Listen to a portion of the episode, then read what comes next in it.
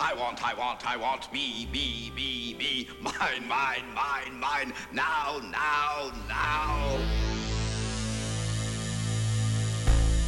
You know you're responsible for what you hear. You know you're responsible for what you hear.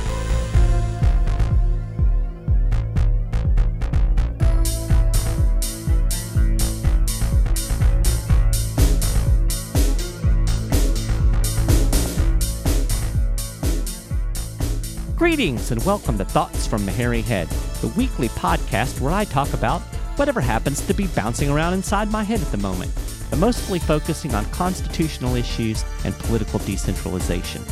This is episode 23 of Thoughts from the Hairy Head. I appreciate you tuning in. This week, I'm going to talk about the relationship between the states and the federal government through the eyes of Thomas Jefferson.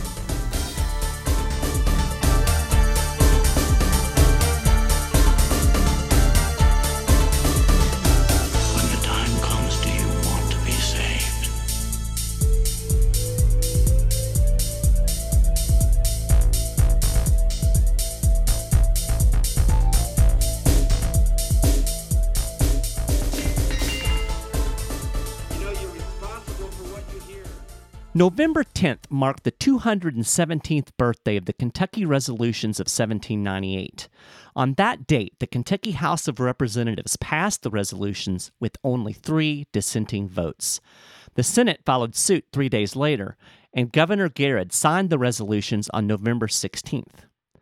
Thomas Jefferson secretly drafted the Kentucky Resolutions in response to the Alien and Sedition Acts. They not only provided a blueprint on how to deal with federal overreach, they gave one of the best explanations of the relationship between the states and the federal government ever penned. Quote, the several states composing the United States of America are not united on the principle of unlimited submission to their general government, but that by a compact under the style and title of a Constitution for the United States and of amendments thereto, they constituted a general government for special purposes, delegated to that government certain definite powers, reserving each state to itself the residuary mass of right to their own self government and that whensoever the general government assumes undelegated powers, its acts are unauthoritative, void, and of no force. End quote. So, what exactly prompted the author of the Declaration of Independence to pen these resolutions? Well, four separate laws passed in the summer of 1798 made up the Sedition Acts. The winds of war were blowing across the Atlantic, and there was a great deal of anti French sentiment in the United States. The Federalist Party was in control at the time, and its members created a script politicians still follow to this day. They stoked fear and they used the cry of national security to push through stupid laws that expanded their own power. Now, the Alien and Sedition Acts were sold as necessary measures to prevent seditious acts, especially by the scary French, that could weaken the government. Federalists utilized fear to stir up support for these draconian laws, expanding federal power, concentrating authority in the executive branch, and severely restricting freedom of speech. The three Alien Acts all involved immigration. The first extended the amount of time immigrants had to live in the United States before becoming eligible for citizenship from five years to 14. Conveniently, this more than doubled the time before French and Irish immigrants would be able to vote, and they tended to support the Democrat Republican Party. You know, the guys not in power at the time. The other two acts essentially allowed the president to round up and deport quote unquote dangerous aliens. The Alien Enemies Act actually authorized the arrest, imprisonment, and deportation of any male citizen of a nation at war with the U.S., even without any evidence that he was an actual threat. President Roosevelt stole from this playbook in World War II, caging Japanese Americans. But the worst of the four laws was the Sedition Act. It basically criminalized criticizing the federal government. Now, a lot of times I'll tell people about this and they just can't believe it. Why? The government would never outlaw criticism of itself. This is America. Well, yeah, it did. In fact, Matthew Lyon, a sitting congressman from Vermont, was arrested and convicted under the act after he said some unflattering things about President Adams during his campaign. He accused the president of, quote, unbounded thirst for ridiculous pomp, foolish adulation, and selfish avarice, unquote. He also blasted the president for using religion to drum up war against France, writing that he could not support the executive, quote, when I shall see the sacred name of religion employed as a state engine to make mankind hate, end quote. Yes, those words landed Matthew Lyon in jail. Fun side note, he was reelected while serving his sentence.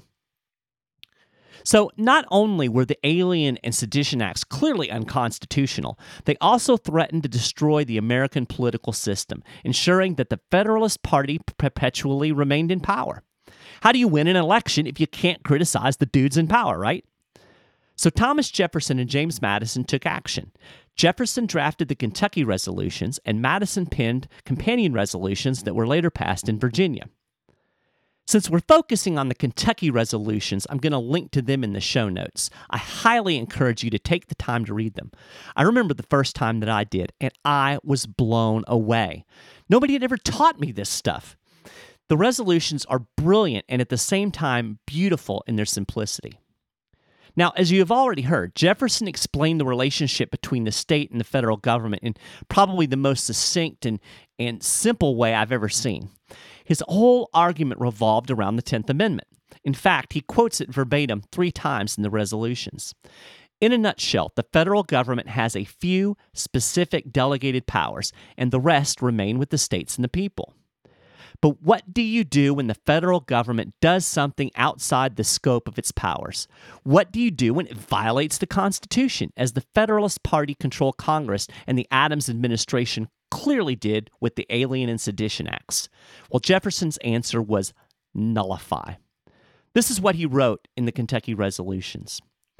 To take from the states all the power of self government and transfer them to a general and consolidated government without regard to the special delegations and reservations solemnly agreed to in that compact is not for the peace, happiness, or prosperity of these states and that therefore this commonwealth is determined, as it doubts not its co-states are, to submit to undelegated and consequently unlimited powers in no man or body of men on earth. That in cases of an abuse of the delegated powers, the members of the general government being chosen by the people, a change by the people would be the constitutional remedy. But where powers are assumed which have not been delegated, a nullification of the act is the rightful remedy. That every state has a natural right in cases not within the compact to nullify of their own authority all assumptions of power by others within their limits. That without this right, they would be under the dominion, absolute and unlimited, of whosoever might exercise this right of judgment for them. End quote. Now, a lot of people will tell you that the Kentucky resolutions are irrelevant because almost all of the other states rejected them. Side note, most states were controlled by Federalists at the time, and many of those same people later embraced the idea when it suited their political ends. People will also remind you the Kentucky legislature removed the word nullify from the final versions and say, see, they didn't mean it. But they clearly did, and a follow up resolution in 1799 did include the word nullify. Regardless, I challenge those who reject Jefferson's resolutions based on these superficial reasons to actually refute his logic. Prove wrong his reasoning based on founding era evidence. Nobody has ever taken me up on this. I've heard a lot of reasons we should reject the Kentucky resolutions of 1798, but I've never known anybody to actually refute them. That's because they can't. Well, that's it for this episode of Thoughts from the Hairy Head. We're another 10 minutes closer to freedom. I really appreciate you listening. If you enjoyed the show, please do me a favor and spread the word. And make sure you head over to iTunes and subscribe to the podcast there. That way it'll just download right to you. You won't even have to think about it. Please feel free to send me any thoughts or ideas at michael.maharrey at 10thamendmentcenter.com. Thanks again for listening, and I'll talk to you next week.